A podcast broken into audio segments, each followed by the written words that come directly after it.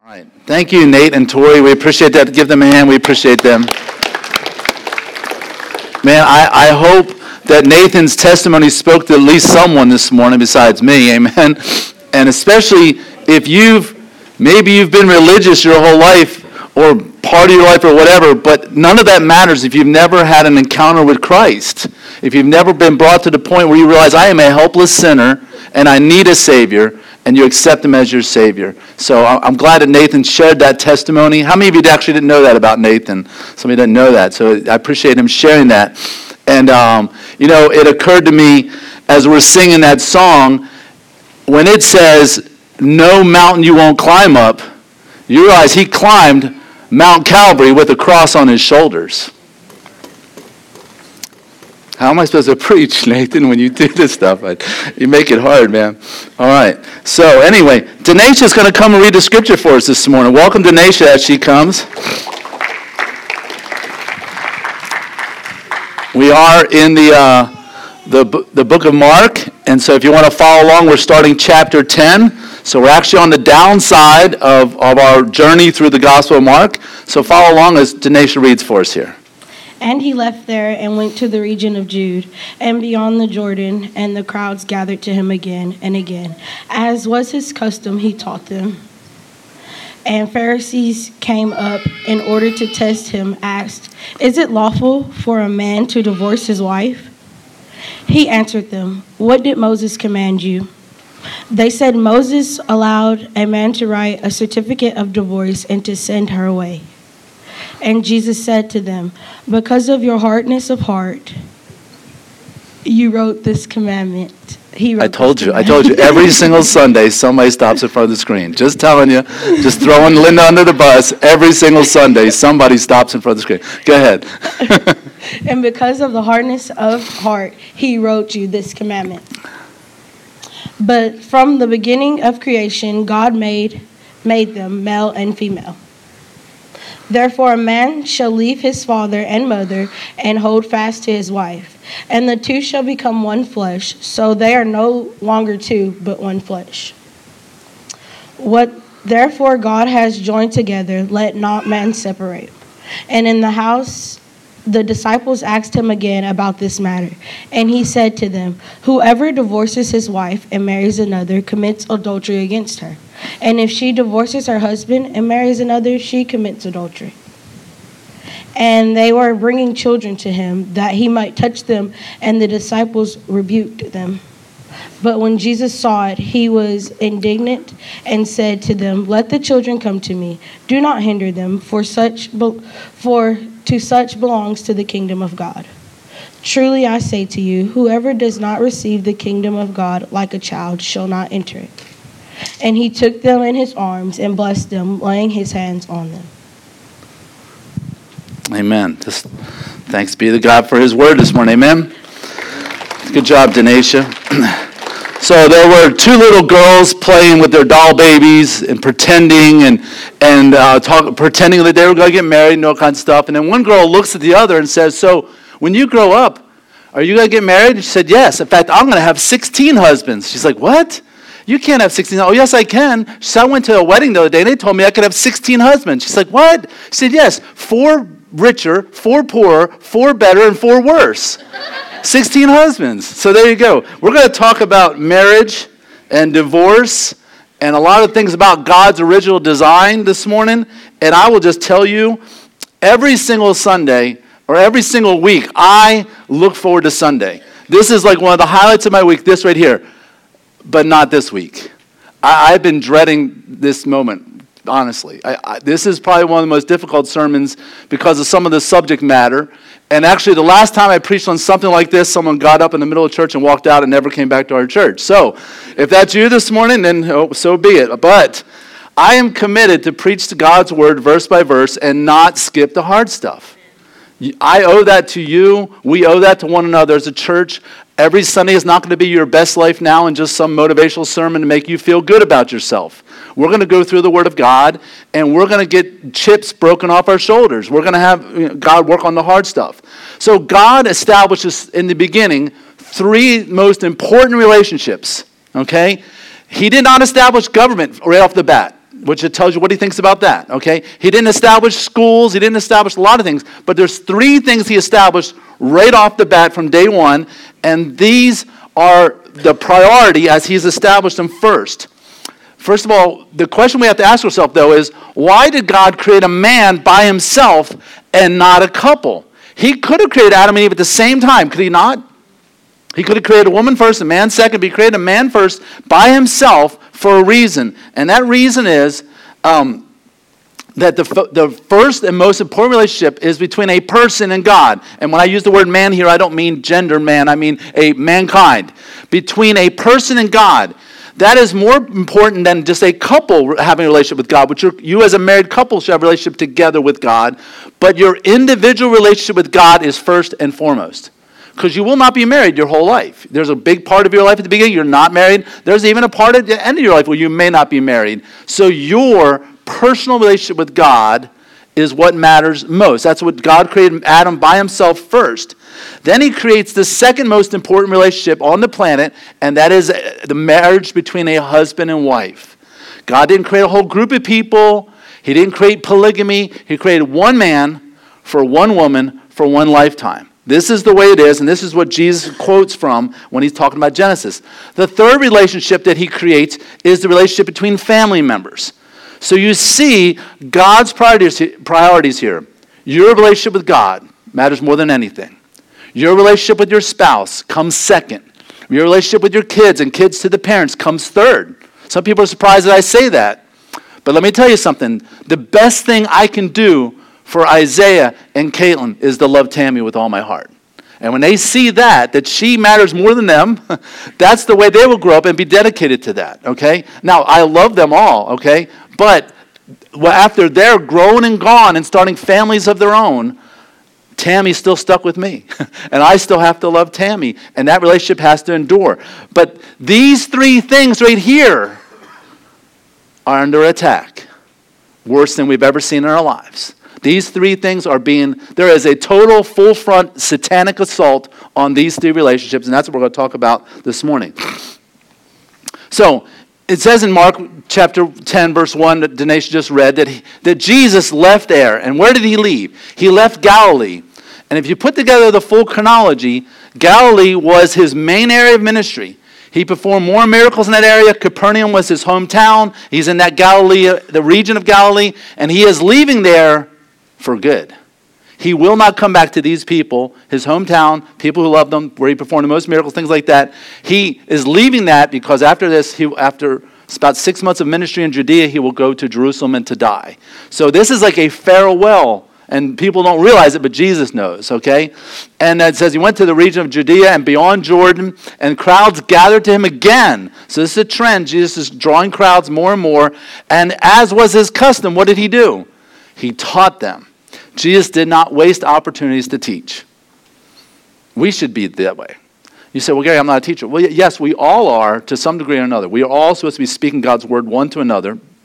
That's what we were doing this morning. We were singing. Colossians 3 says, singing to one another in psalms and hymns and spiritual songs, teaching one another.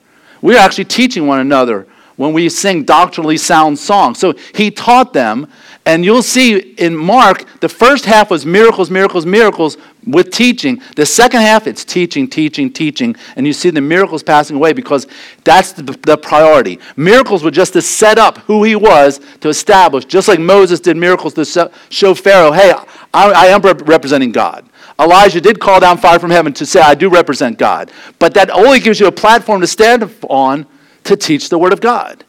Some ministries are all obsessed about miracles, miracles, miracles. Like, but what for? To what? To establish what? You need to be able to teach the Word of God because the teaching is the priority and understanding God's Word. So the Pharisees came up in order to do what to him? What they want to do? Test him. Have you ever met someone who is asking questions about Christianity, asking questions about the Bible, asking questions about Jesus, but they really don't want to hear the answer? They're asking just to test you.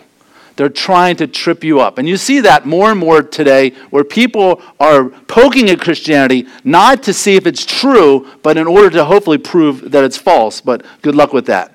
So they ask him this question Is it lawful for a man to divorce his wife?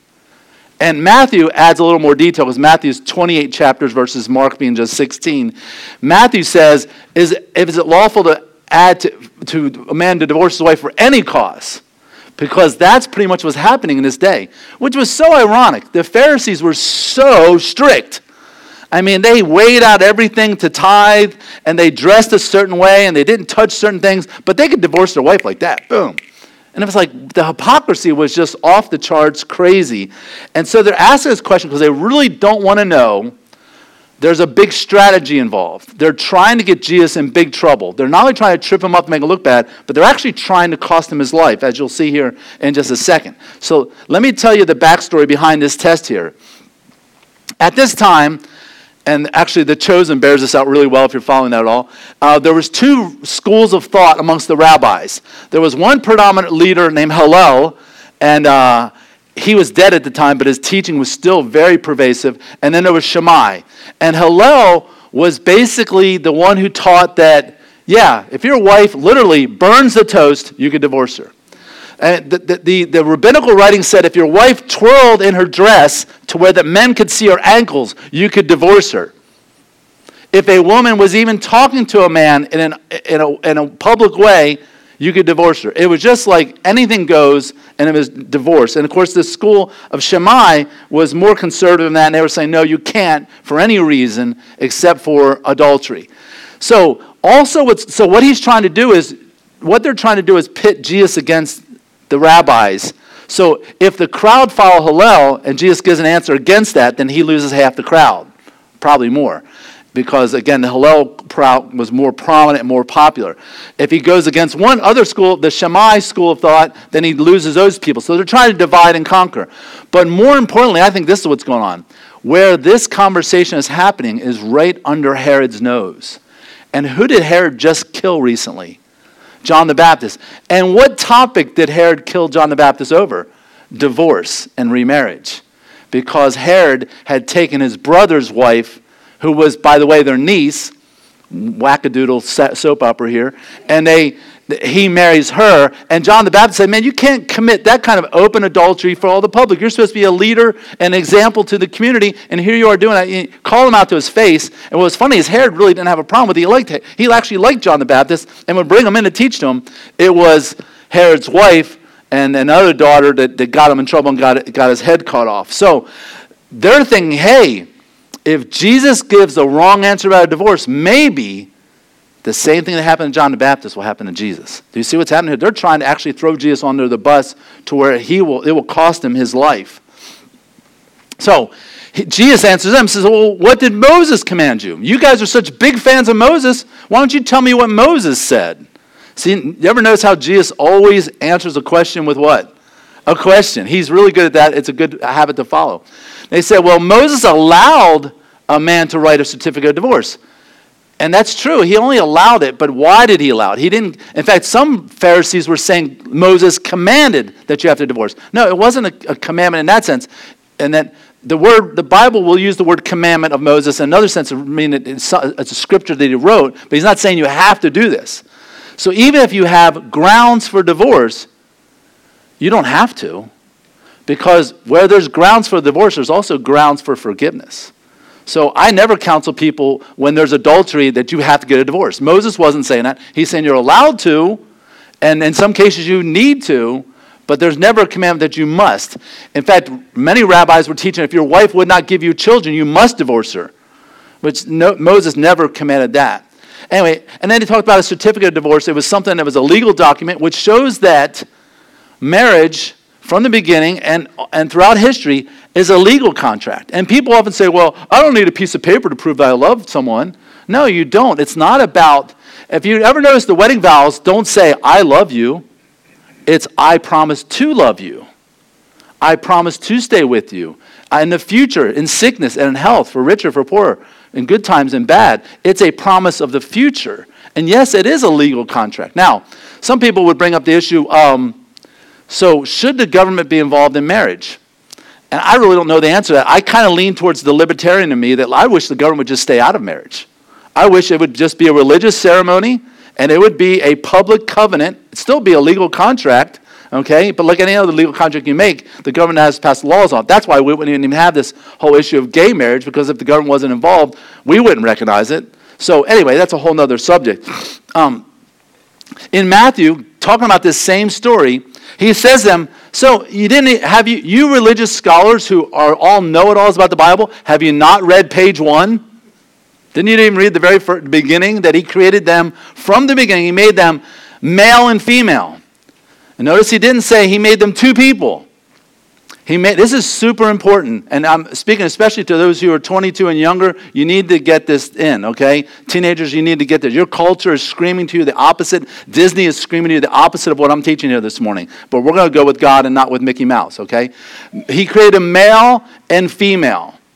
God created them distinctly different.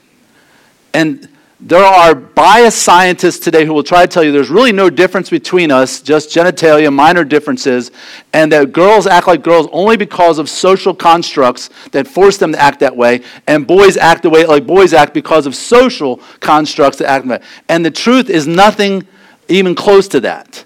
They've done all kinds of experiments on children who have never seen a car or a truck or a doll baby kids in, in Africa or wherever, and they will get lay out the toys, and the boys pick up the cars and go vroom, vroom, vroom, and the girls start playing with the dolls. And they've even done it where they've tried to force the girls to play with the cars and the trucks. And you know what the girls do with the trucks? They go, "How are you today? I'm fine today." And they start talking to each other. Where the boys are going vroom, vroom, and crashing them into each other.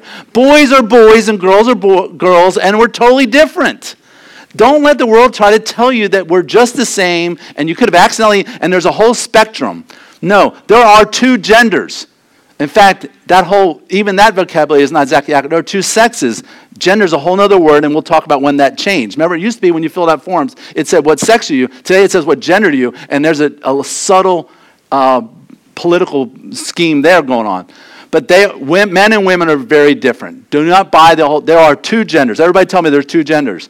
There are two genders. He created male and female, very distinct, very beautiful, he got he experimented on man and then he perfected it with the woman, right? Amen. Okay. Verse 5 it says, "And therefore a man shall leave his father and mother and hold fast to his wife, and they two shall become one flesh."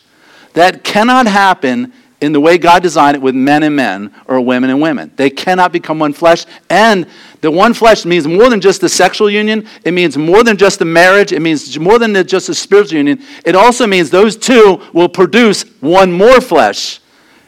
Men and men cannot produce that one other flesh, which is also included in the whole thing. Women and women cannot produce separately. They can do all kinds of scientific things, one experiment, but they cannot beat God's design. It's incredibly beautiful, and the attack on what our culture is doing is an attack on Genesis and what, what Jesus originally has taught us.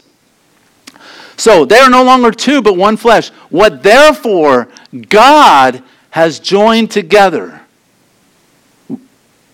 Therefore, the marriage, the institution of marriage that God joined together, don't let man separate. King James Version says asunder. Um, some other translations say, you know, to destroy. And what is our culture trying to do today? They're trying to destroy marriage. You see, Satan is so subtle. What he would, people would get married, and once they got married, he'd try to destroy their marriage through divorce. But now he's working to where he's destroying things before they could even get married. You see how he's now? He's working on both sides of it. He's trying to destroy marriage before it could even get started. So, should we be using the word gender or sex? We used, for, for 100 years, we used the word sex in this country in legal documents. You would put out male or female. The word gender, let me tell you the true story that CNN or none of them are going to tell you. The guy in the middle is Dr. John Money, interesting name. He was a psychologist and sexologist in the 1960s. In 1965, twins were born, David and Bruce Reimer. I guarantee you will not hear this story, but you can Google it and you can check all the details on that. They both had a condition that, ex- that they were born with that affected their privacies, okay? And so the one of the boys, though, when the, the circumcision was botched, totally botched, destroying the, the, his manhood.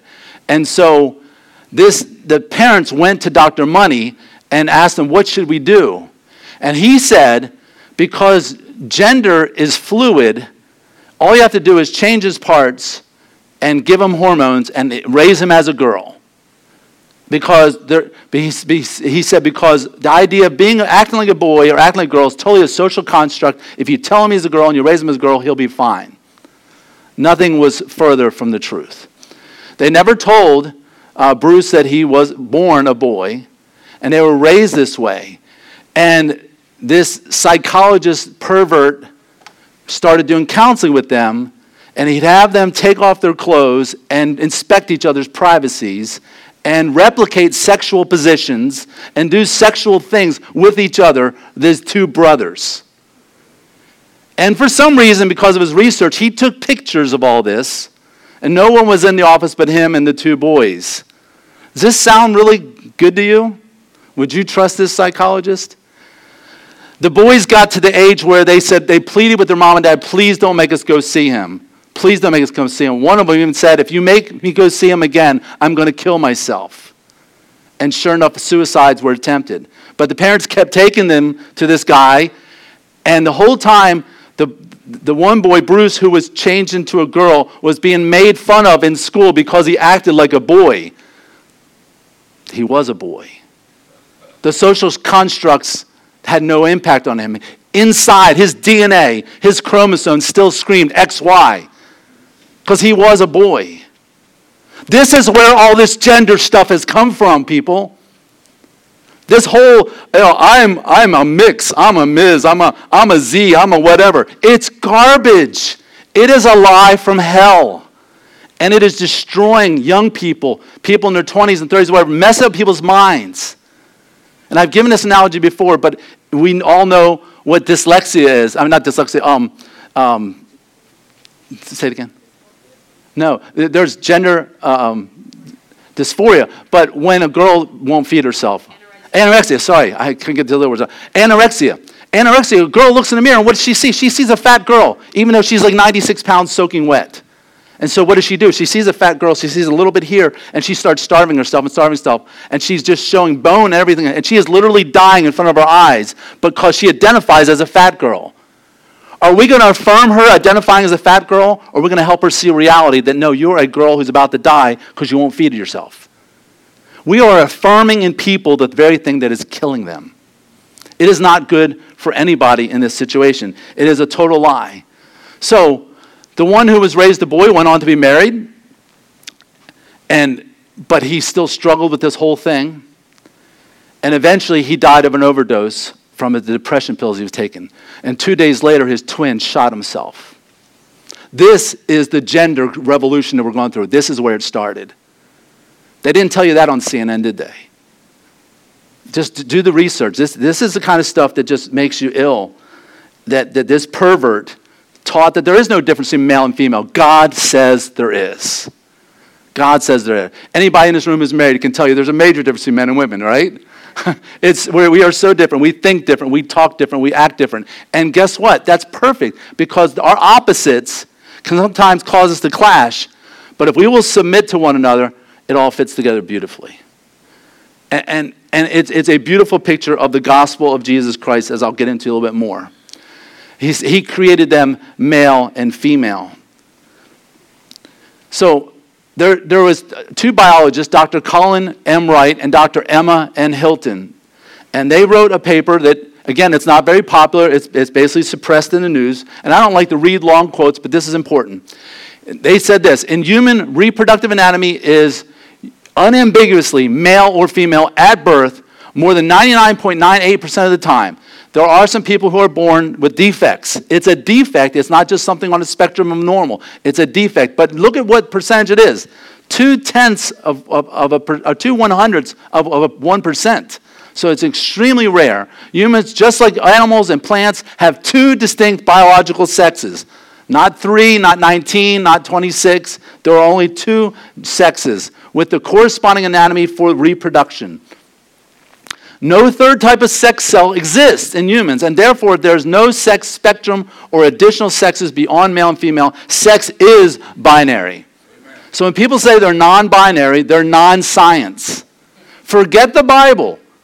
Just look under a microscope. You will see X and Y. You will not see a Z. You will not see a W. You will not see any other letters or anything like that. You see two chromosomes in all human beings.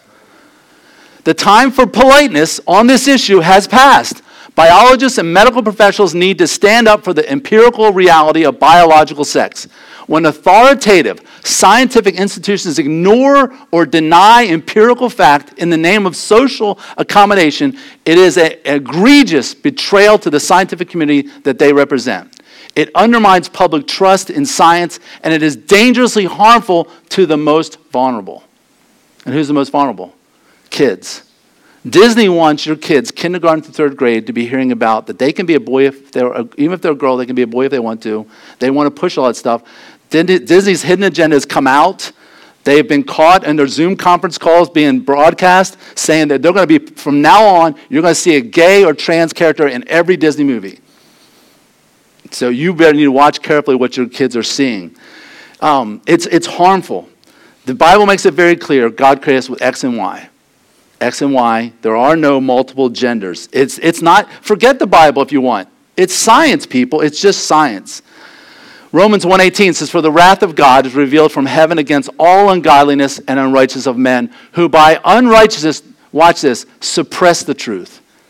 That, that this story I just read to you about Dr. John Money and these twins, they are suppressing that. They will not report that whatsoever because it's not, it's not, doesn't fit their sexual desires, okay? You, you've seen recently about Lia Thomas winning a women's uh, college athletic, coming first place. And they're like, oh, no, no, there's no problem with it. There's no problem. She had no advantage. His arms were longer, his shoulders were longer, his legs were longer, his thighs were longer. Every piece of anatomy about him had a physical advantage. And if they think that, that there was no fair advantage, why did they Photoshop the picture? There's the real Lia Thomas on the left. M- NBC photoshopped the picture to make her look female. Why do they have to do it? If, if, if, if, oh, she's a girl, she's a girl. Why are you photoshopping pictures then? Because you are suppressing the truth. It's about who you want to sleep with. It's not about science. It's about whatever perverted act you want to do. It's not about the truth. You guys will fight to suppress the truth. You'll Photoshop pictures. You won't tell us the real story. You won't tell us real science. You'll just do whatever is convenient for you.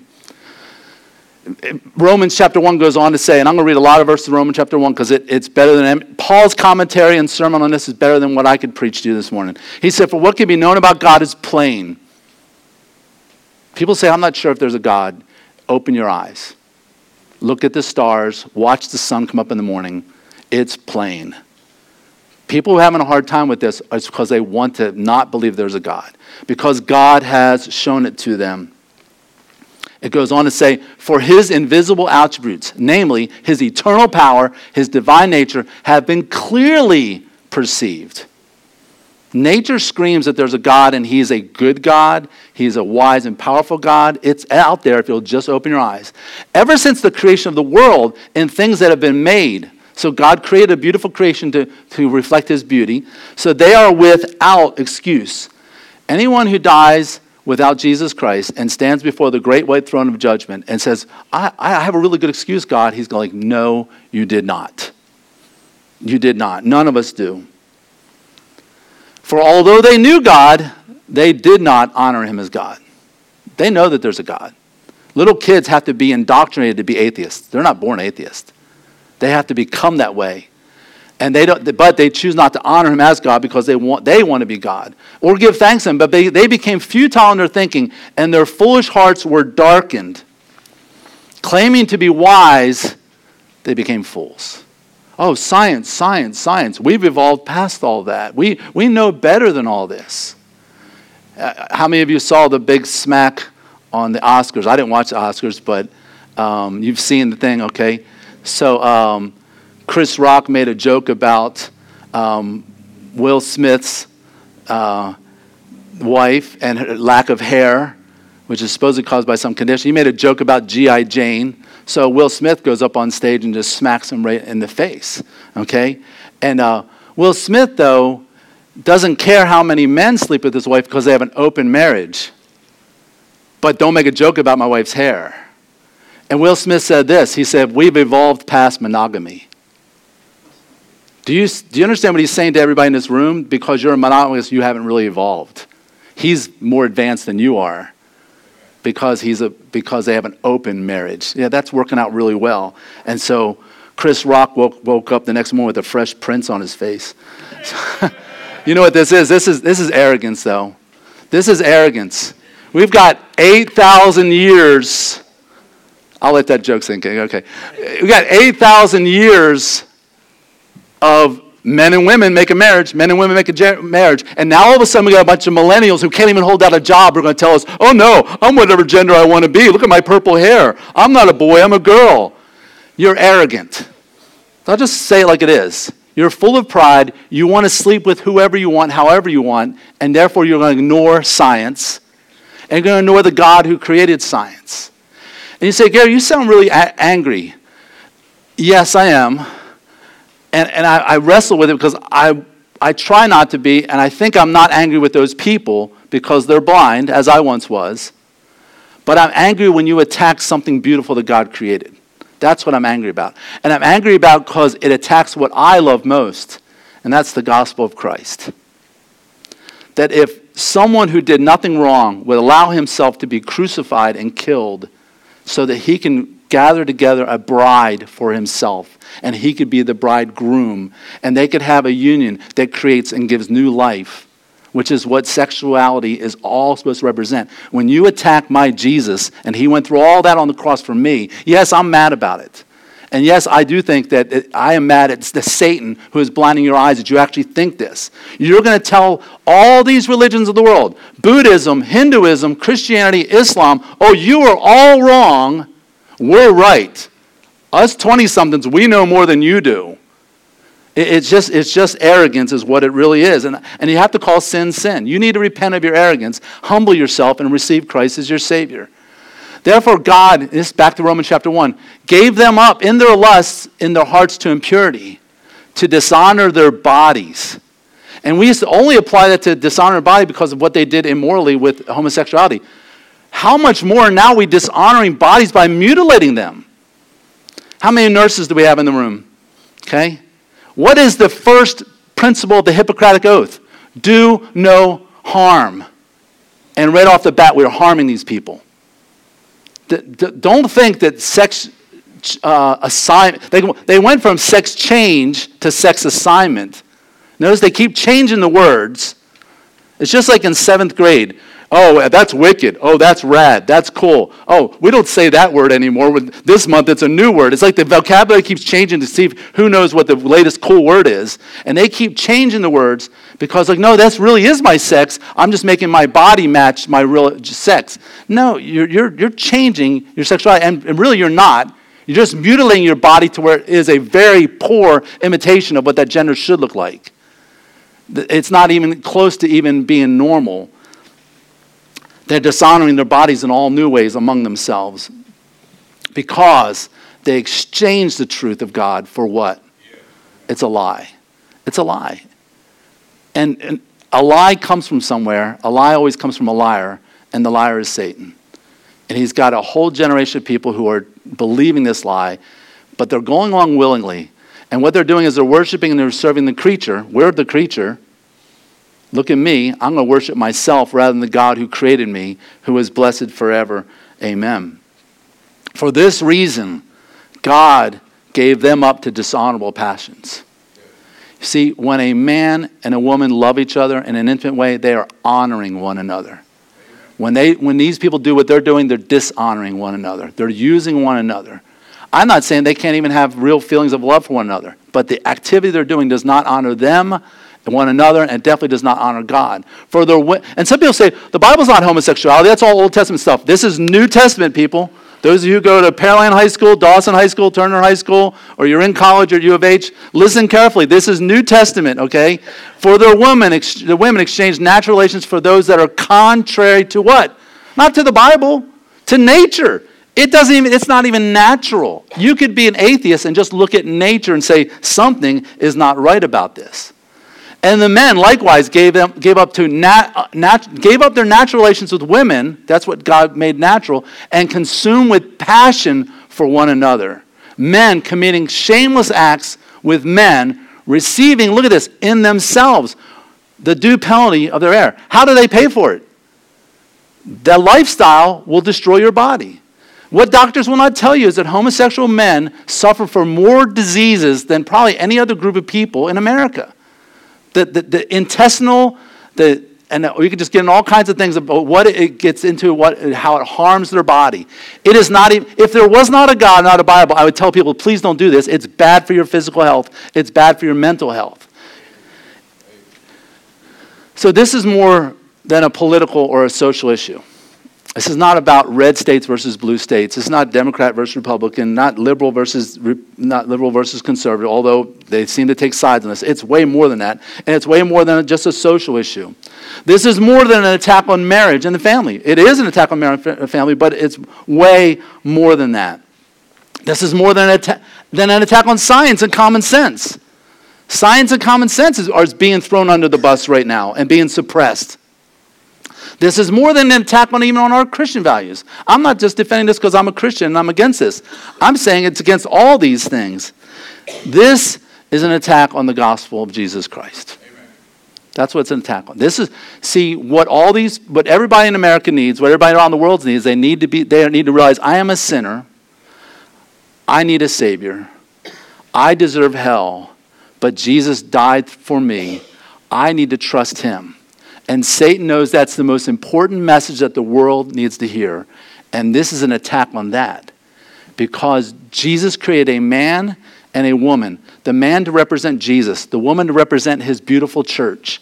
And that when a man comes into a woman and she opens herself up to him and receives him into her physically, metaphorically, spiritually, the seed is planted and life begins. That's the gospel. I'm not trying to be too graphic here. I'm just telling you what God created.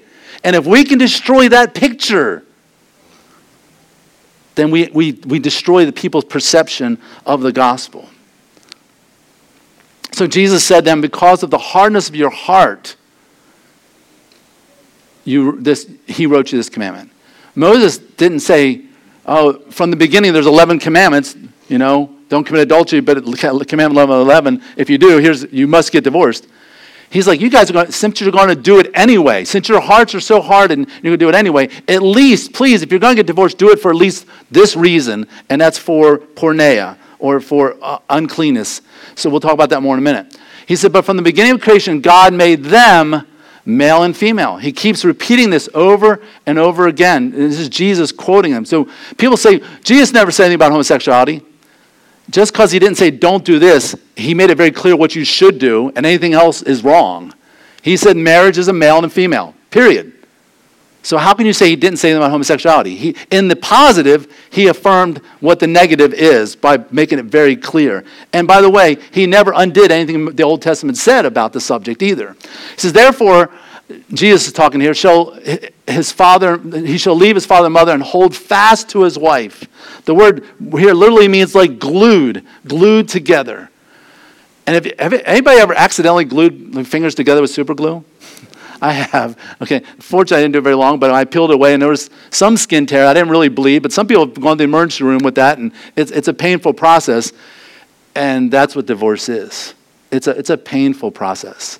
It says, And the two shall become one flesh, that they are no longer two, but one. A man and a woman joined together, literally glued together. And imagine if your hands actually were glued together for a day. Imagine how much work it would take to get dressed, you know, and how much work it take. But you know, I think the picture there is marriage is work. And when marriage is, is torn apart, it hurts those two people and everyone else around them. So they went in the house, and it's interesting, the disciples waited till they went in the house. They didn't want to have this conversation in front of the Pharisees. Good for them. They're not trying to make matters worse. They're not trying to cost Jesus life, okay? But they thought, well, hey, once we're in here, shut the door. Let's ask Jesus about this further. And he said to them, whoever divorces his wife and marries another commits adultery against her. Now, the implication here, if you read Matthew, who expands on it, if he marries his wife and divor- he divorces his wife for uh, uh, for an unbiblical reason, like the Pharisees were all doing, then yes, by remarrying another, committing the, again, the act of adultery in that situation. And it says, and if she, what's interesting is they didn't say anything about women having the right to divorce. Jesus actually elevates the woman, but holds her to the same responsibility here. Because they weren't even talking about what women could do, but Jesus is saying, no, it applies to women too. Women also can get a divorce for biblical reasons, but also women need to also not get divorced for unbiblical reasons. And so either way, if you divorce because, hey, you know what, I don't like you anymore, go marry another, you, God still recognizes this original marriage, and then you've committed adultery in that. Now, this brings up the really difficult subject of what some people call perpetual adultery. I do not believe in perpetual adultery, okay? So let's say that Joe and Sally are married. Sally meets Bob. Sorry, Bob, you're not in church, that's what you get. Okay, Bob, she meets Bob, and she has an affair with Bob, and she leaves Joe and marries Bob. That's an adulterous act right there. But now that they are married, it doesn't mean that every time they come home to each other that they're committing adultery over and over and over again. I do not believe that. Some people teach that, okay? I believe that it's a sin that needs to be repented of and I need to ask for forgiveness, and God forgives it. And here's why I base this, base this on is not my own personal preference. We can't, we can't develop theology on our own personal preference. There was a, a Southern Baptist pastor in California who preached against homosexuality, like the Bible says, for years and years and years. Then when he found out his 21-year-old son was homosexual, homosexual, he decided to change his view on homosexuality. You can't do that. Okay? You can't change your views on divorce just because you've been divorced or because your daughter got divorced or whatever. Okay? Here's what I base it on. And there's several things, but one of the, one of the ones that screams the loudest is the woman at the well. He said, Go and get your husband. And she says, I don't have a husband. He said, Yes, you're exactly right. He said, In fact, you've had five. He recognizes all the four after the original one. And then he says, and the man you're living with is not your husband. Living together does not make you married, not make you married. So Jesus knocks down two things at once. He, he blows away the whole uh, idea of common law marriage, but he also blows away the idea that if you get divorced, remarried, divorced, remarried, he counted each one of them as a marriage. And nowhere in Scripture, Old Testament or New, Jesus or Paul or Moses, does he ever say, hey, divorce this person so you can go back to your original marriage. In fact, Deuteronomy forbids it. It says if you leave someone and marry another, you, if you divorce that person too, you cannot go back to the original. Why is that? Because you can't use marriage as an experiment. Well, I don't know if I like this person or not, so I'm going to go try someone else, but if it doesn't work out, I'm going to go back to her. Moses says, uh uh-uh, you're not doing that. We're not treating people like, like trash like that. So he recognizes every subsequent marriage, even if the first one, divorce or second divorce, was unbiblical. Once you do get married, you're in it and you're commanded to stay in it. Is that is clear? Okay, I hope so. Again, it, it's, it's an awkward topic for many. I, I think there's two extremes. One is, hey, you know, if you're, if you're not happy, your needs aren't being met, just go get married and churches look the other, you know, go get remarried, churches look the other way. We don't want to be that. We also don't believe in perpetual adultery that everybody in this room who's divorced, which includes me, uh, would, you know, you, God can't use you anymore. You're worthless. You're trash. No, we don't believe that either, okay? If you've, I don't care how many divorces you have behind you, whether biblical or unbiblical, you're married now, if you're married now, be as the best husband or wife you can be in that marriage. That's what God expects for you in that situation. Matthew 19 goes on to say, I say to you, whoever divorces his wife except for sexual immorality. Mark doesn't include the exception clause because Mark is very succinct and to the point. It's just assumed in this situation, but Matthew gives more detail. And so the word here is sexual immorality. Notice it's not adultery. A lot of people will say adultery, but he could have used the word adultery. There is a Greek word for adultery, and he didn't use it. Okay? He used the word porneia. He used the word porneia which we know exactly where that word, what that, there's a lot of English words we have from that. So, what are the biblical grounds for divorce? Number one is adultery, but it wasn't implied in this passage because there was already a punishment for adultery. What was it? It was stoning, okay? So that's not, it is a biblical ground. Now, today, we don't live under Levitical law, so don't pick up stones, anybody, and try to stone somebody, okay? You may feel like doing that, but obviously in today's context, in the New Testament, Paul and Jesus said, you know, if your spouse commits adultery or any type of porneia, which was separate, we'll talk about in a second, you have grounds for divorce. But again, you also have grounds for forgiveness. It depends. It really depends. Um, number two, porneia. This is a some type of unclean act. We don't exactly know what it is. I think Jesus leaves it vague on purpose. I would say, let me give you some examples of fallenness. Let's just say uh, you found your spouse doing something inappropriate with a child.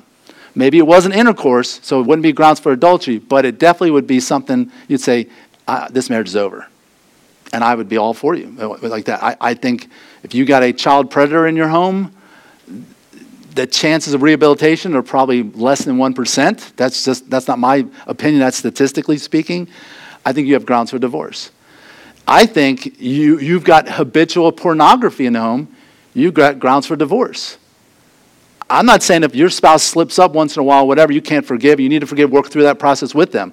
But if you got someone who won't quit, who justifies it, and who's bringing all kinds of filth into your home, you've got grounds. You've got another reason here abandonment. 1 Corinthians 7 says if you're married to an unbeliever and they leave and say, I don't want nothing with this Jesus freak, I'm out of here, Paul says you're free. And I don't think free just means free from them, it means free to remarry. Okay? So I think you have biblical grounds for divorce when you are abandoned. And then here's the one that's difficult. And I put asterisks by this because this is my opinion. Everybody hear me? This is my opinion. Okay? The Bible says nothing about physical abuse. Okay? As far as grounds of divorce. I have theories and opinions on why that is. I think because back in those days, when you know the elders of the village kind of ran things, if if uh, if, if a man was be, if, if, if a woman showed up with a black eye, and they, she, they said, What happened to you, my husband? I think the husband would have a whole lot of black eyes. I think they would have taken care of business. I, don't, I think it was a problem that took care of itself. I, probably, I think it was probably extremely rare. It seems to be an, almost an American thing as far as the type of abuse we see. But anyway, I'm not saying other cultures don't. All I'm saying is there are some churches, if a wife comes to the, to the pastor and says, My husband is beating me, and he's beating the kids. He gets drunk. He abuses me and beats me. And this has been going on for years. There's pastors say, well, you just have to submit and you just have to love him and pray he gets saved. I'm not that pastor. I'm like, here's what I would recommend. It's not all or nothing. It's not stay in the house or get divorced. What about separation? What about I'm packing the bags, I am moving in with my family. When you find Jesus and you get cleaned up and sober, I might move back. Where's the divorce in that? I don't have to counsel for divorce. I can counsel separation and just get, I, you physically get yourself out of the house now. I don't want to do a funeral for you. I counsel women get out of the house now. Tell him when he gets his act together, you might come home. And might, you know, because he may never get his act together. Anyway, when they, it says, and then they were bringing children to him. And the word children here means toddlers, because there's different words. There's infant, in the Greek, there's a word for infant, there's a word for toddler, there's a word for child in other sense. This is the word that's like the in between one. This is the, like two to four year olds. And it's kind of backed up by the fact that Jesus picks them up. So it says to him, and he might touch them. And the disciples rebuked them. Who would you guess is the them? Is he rebuking the people who are bringing the children, or is he rebuking the children? Or the disciples rebuking the children? I looked at I used to, for years I thought he was rebuking the people who were bringing the children. But if you read it carefully, it, says that when Jesus saw it, he was indignant and said to them, Let the children come. I think the disciples were that big of jerks that they were actually telling the kids, Hey, get away, kids, get away, kids. And they were rebuking the kids. Wow. And of course, Jesus gets indignant. You should. There's a time we the Bible doesn't teach that anger is a sin, does it? No. In fact, Paul says in Ephesians, be angry and sin not. So it's possible to be angry. When Jesus tipped over the tables, he wasn't like, oh, excuse me. excuse me. you know, pardon me if that table hit you. He was angry, and Jesus did not sin. And let me tell you something when you do stuff against children, you should be angry. When people are mistreating children, and, and we see this all over our country. You know, the whole Epstein thing is being suppressed in the news because most of the people reporting the news were involved with Epstein. That's why you won't hear about it. There are little girls being kidnapped, taken to Epstein's island, and politicians like Bill Clinton, all that, were going to those places, abusing little girls, and the media will not even cover it.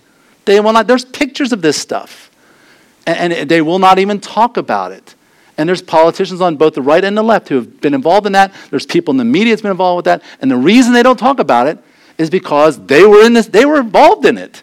And the reason, the reason that in America, we're not just, why are we talking about the price of oil and gas and the economy? Why are we not talking about boys and girls being kidnapped and being raped? Why are we not talking about this? It's because the people that are covering, supposed to be reporting to, are involved in it. I don't know that all of them are. I'm just saying enough of them are that it's like, hush, hush, don't talk about this, don't talk about this. Let's talk about the economy, stupid. Let's just talk about those things. Jesus cares about little children. He says, let them come to me. He said, don't hinder them. And God forbid that we as a church do anything to slow any kid down from coming to Jesus. I, am glad that nobody got upset that Paul Ryan was dancing around up here front. That was awesome, okay? And, and, and you know, there's churches like, oh, he, they shouldn't be doing that. Don't they? They're disrupting my worship of God. I think he was worshiping God. I don't know. I mean, I, I, I just say, let the kids be the kids. I'm not saying no discipline, but we need to not do, not do anything that stand in the way of every, any child ever coming to Christ. He says, Truly, truly, I say to you, whoever does not receive the kingdom of God like a child shall not enter it. What does that mean to receive the kingdom like a child? Man, there's, there's probably way more that I can cover, but let's just talk about a few. Number one, children are humble. Children realize they're helpless. When Carter falls down and skins his knee, he doesn't say, I'm a big boy, I can handle it. Well, he may now, but I don't know. But he will run to mom and dad and want a big hug and fix a bobo and kiss a bobo and put a band aid on it. Totally humble, asking for help. The opposite of humility is pride, where you don't need help. I've got this, I can handle this. I think another thing that receiving a child means, receiving like a child means with dependency. Children know that they're dependent on you. They ask for help most of the time. They want, they know that they can't survive without you. They don't have a place to stay.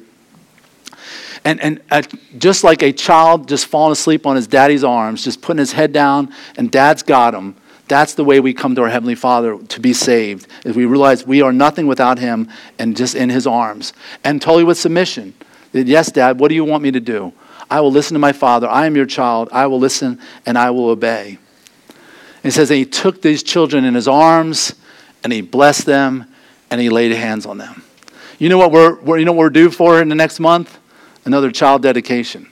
You know, we haven't done one of those in a while because of the pandemic and things like that. But we got a lot of babies around here who need to be dedicated, and the parents dedicate them. And when we, if you've ever, how many of you have been to a child dedication here?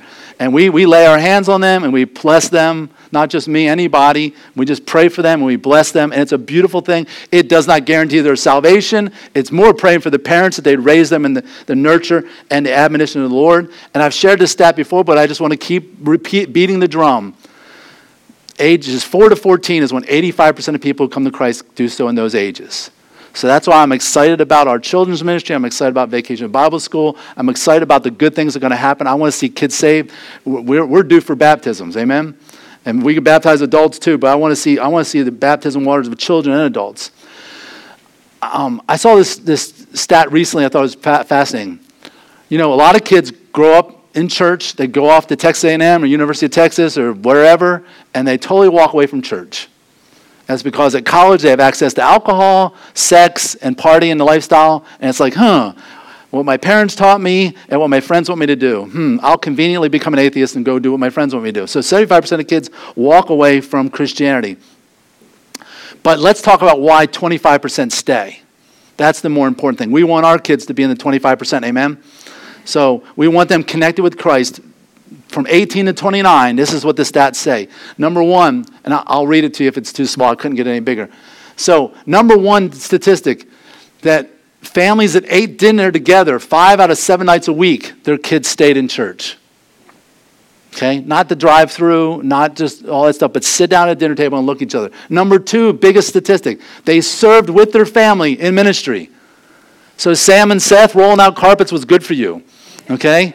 You did, that, you did that as a family. Number three, had at least one spiritual experience in the home during the week where you as a family, hey, let's pray for somebody. Or hey, let's open up the Bible. Or hey, why does God teach us this? Or hey, what did you learn from the sermon today? At least one spiritual experience in the family.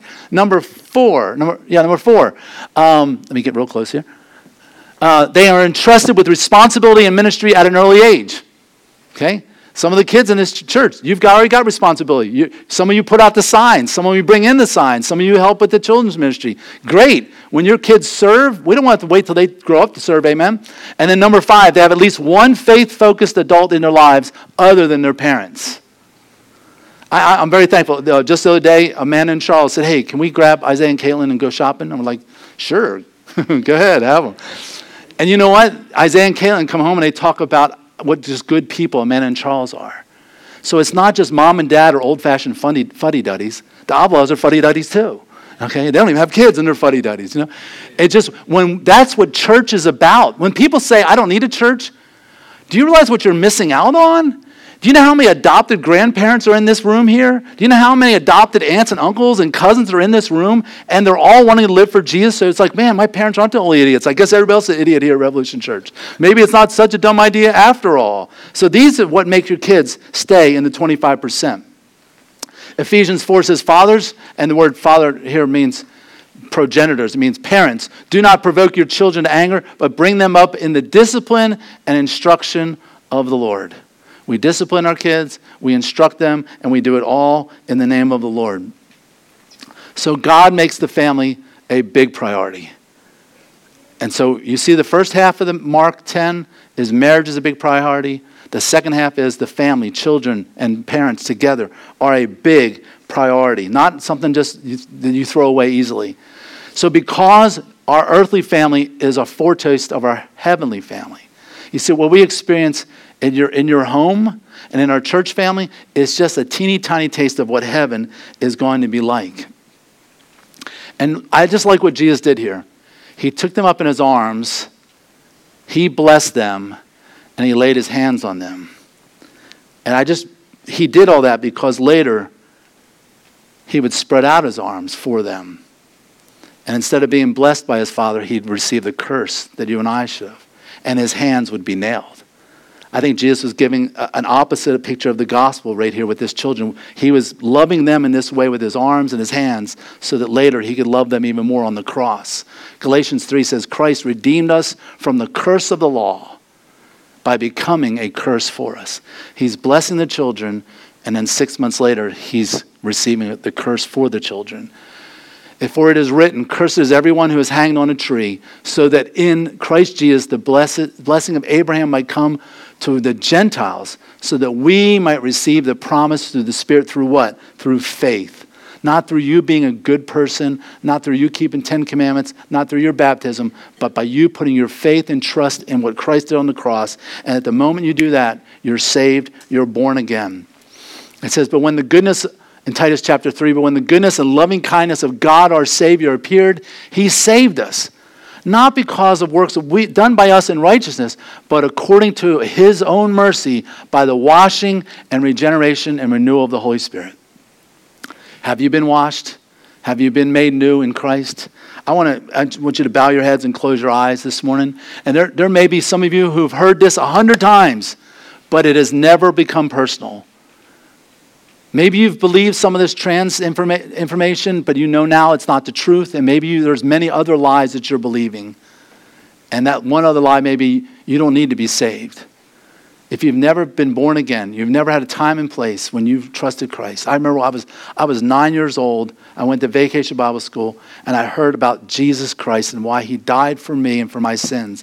And I asked him to become the Lord of my life and to save me. And my life has been changed ever since. You can experience that same change that Nathan talked about this morning, that I experienced when I was nine, and many of your family members here in church have got, when they, they can point to a time and a place that they've been saved. Can you? If you cannot, maybe today is the day. You could ask Christ into your heart like this right now Lord Jesus, I know I'm a sinner. I know I deserve punishment. I am so thankful that you died on that cross to take my punishment that I deserved. So, because you gave your life for me, I give my life to you, everything. I give it all. I repent of my sin, and I ask you to forgive it all. And I want you to be the Lord of my life from here on. And thank you for forgiving all my sins. I ask in Jesus' name. Amen. If you, if you made that decision, please let me know. We, we want to welcome you to the family of God, and I want you to contact me to talk about the next steps. All right, we're going to do a question and answer session. Amanda, would you like to help me with that? All right, so text in your questions if you haven't already. Um, you're welcome to um, you're welcome to uh, raise your hand and, and ask it that way, the old-fashioned way, if you want. And Amanda, get ready because here's a long one for you. Me, me, me. Okay. the Chosen Season 1, Episode 5 The Wedding Gift. The episode opens with the story of Jesus staying at the temple while his family travels home. Luke 2:42 states that he was 12, but the episode stated the year was 8 AD. After this flashback, the episode stated that it was the year 26 AD during the wedding in Cana when Jesus began his ministry. But we all think this happened when Jesus was 30. Why the four year discrepancy in the stated year in the episode? Yeah, so when all this was happening, they don't have the, the, the, the, the years numbered like we do. Okay, that came 1600 years later on, under uh, Bishop Gregory, and it gave us the Gregorian calendar. And so Gregory went back and tried to re piece together history and counting everything back to zero when Jesus was born. So zero would be, so um, so BC is before Christ. Don't buy into that BCE junk. It's stupid. BC is before Christ. AD is not after death, by the way. People say that's wrong. It's Anno Domini, which means year of our Lord, the year Jesus was born. So zero was the year he was born, according to his calculations. But some historians say, wait a minute, Gregory did that based on this Herod ruling during this year, and Herod didn't rule during that year, so he got the wrong Herod, so he's four years off. It was a different Herod four years later.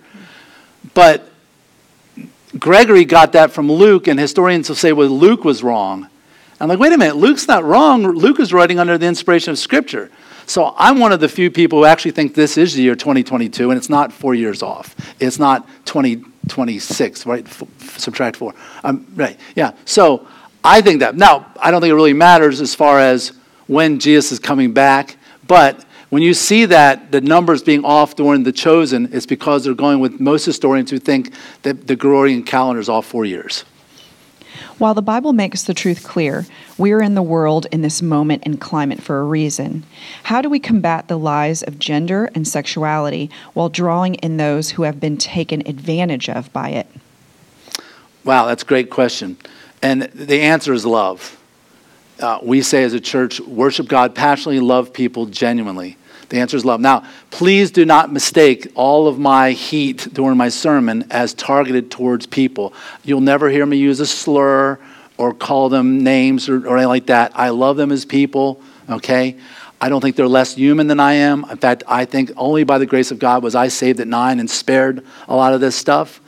Um, so, love is the answer. In fact, if you will hear somebody out and hear their story, a lot of these people just want to be heard and, and feel their pain because I believe most of them, statistically speaking, have been abused as children and either have no dad or an abusive dad. And the statistics prove that, okay? And that's another statistic that's suppressed, okay? And they suppress the truth in unrighteous, like, like Paul prophesied that they would. Rick Warren was at a pastor's conference in New York City, and this pastor's conference was being protested by gay men out front, and they were, you know, calling them all kinds of names, you know, bigots and homophobes and other things worse than that. And they were protesting. Well, during one of the breaks, Rick Warren came outside of a side entrance and just kind of walked up on the sidewalk and said, Hey, what are, y'all, what are you doing here? And he said, Well, we're protesting this really. He said, Oh, really? He said, Why are you doing that? And he said, Because they've allowed. He said, Really? He said, Tell me more about that. And he came in and he asked the guy to sit down on a bench. And they sat down on a bench. He said, Well, tell me your story. And the guy begins to break down in tears about it. What a rough life he's had. And now, just because he lives this way, these people hate him. And he's like, Well, I don't think they hate you. I think they love you, but man, you've been through a lot. And he sympathized with the guy. And the guy, they became friends. And, and a month later, the guy got saved. All because Rick Warren was willing to just open up and listen to the guy. Okay? So you need to be willing to open and hear people's story. And, and of course, Proverbs 18 13 says, He that hears a matter before, he that answers a matter before he hears it, it's folly and a shame to him. You need to hear the whole story before you give them an answer why they're wrong. Hear the whole story and be sympathetic and listening. Good. How was Paul both a Jewish Pharisee and a Roman? Cool. So Roman Roman citizenship is political. Being Jewish is ethnic. Okay, so you could be a Jew and have American citizenship, a Jew and have Greek citizenship, Roman citizenship. So he earned his citizenship um, and I don't remember how. There's different theories how. Some people think because you can inherit it from your parents. So if his dad was a Roman citizen, then he could have inherited that way. But somehow he was given Roman citizenship. Not all Jews had that. Good morning. My question is more a prayer request. If you can pray for my family for health issues and for all of us to have strength to keep looking to God for help and to keep loving God, and I thank God for all his blessings. God bless you all. Okay. Um, I think that's everything. I think that's it. All right. No more questions. Oh, So, real quick before you ask your question, Amanda, would you pray for this family for us? oh, sure. Okay. Father, we just come to you right now, Father, knowing that you're a good God, knowing that you hear us. And we thank you, Lord, for you know the specifics of this request. We thank you, Father, for your will being done, Lord. Um, most importantly, if these people don't know you, Father, we ask that they you just reveal to them who you really are, Father, so they can be in relationship with you. Because most importantly, if there isn't healing from these things, we ultimately are going to have to choose to where we're going to spend eternity, Lord. So we'd rather that they know you, but we ask for this healing for them too, Lord, um, just to show how good you are. Thank you, Father, for hearing us. Thank you for loving us, and thank you for your will being done. Amen. Amen. Charles, what's your question? Thank God. First of all, Here. phenomenal delivery. Thank you for helping us see some things in the Word again. Well, you're welcome. My question is, do you have a sense of how other cultures outside of Western America or even Europe um, have adopted social norm, uh, normalization, if you will, of like transgenderism, binary? So take an honor culture like in Japan or in Korea. Have they imbibed and kind of like push the same agenda that we have in the West? Because that's all I see. I, don't know if you have a sense of that. I have somewhat of a sense, but I'm not going to claim to be an expert. But in most of the world, this is this is not as big an issue as in America. This is this is being driven by liberal white men.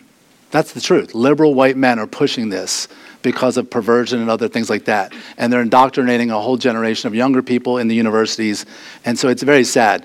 Uh, the hypocrisy of Disney is pushing this and wanting this taught in the public schools, the kindergarten and third grade. Disney is expanding into 10 Arab nations where homosexuality is illegal. They want their money, but they're not telling those, those Arab nations like Morocco, where you can get the death penalty for being gay, and but Disney's pushing their agenda. They're, they're, Disney's wanting their money, and they're creating Disney products in all these countries where it's illegal. So they're major hypocrites. They're major hypocrites. So in other parts of the world, it's, it's, it's not as radical as it is here. But um, in just a moment, we're going to stand and sing. In fact, let's do that now. But let me just, I just want to emphasize this a lot. Go ahead and stand with me. Um, that don't let this sermon motivate you to have ammunition towards other people in an argument. That is not what this is about. This is to motivate you to love a lost and dying world. Okay? So we, we want to fill this place up with lost people who, who can hear the gospel and join the family of God. Amen? All right.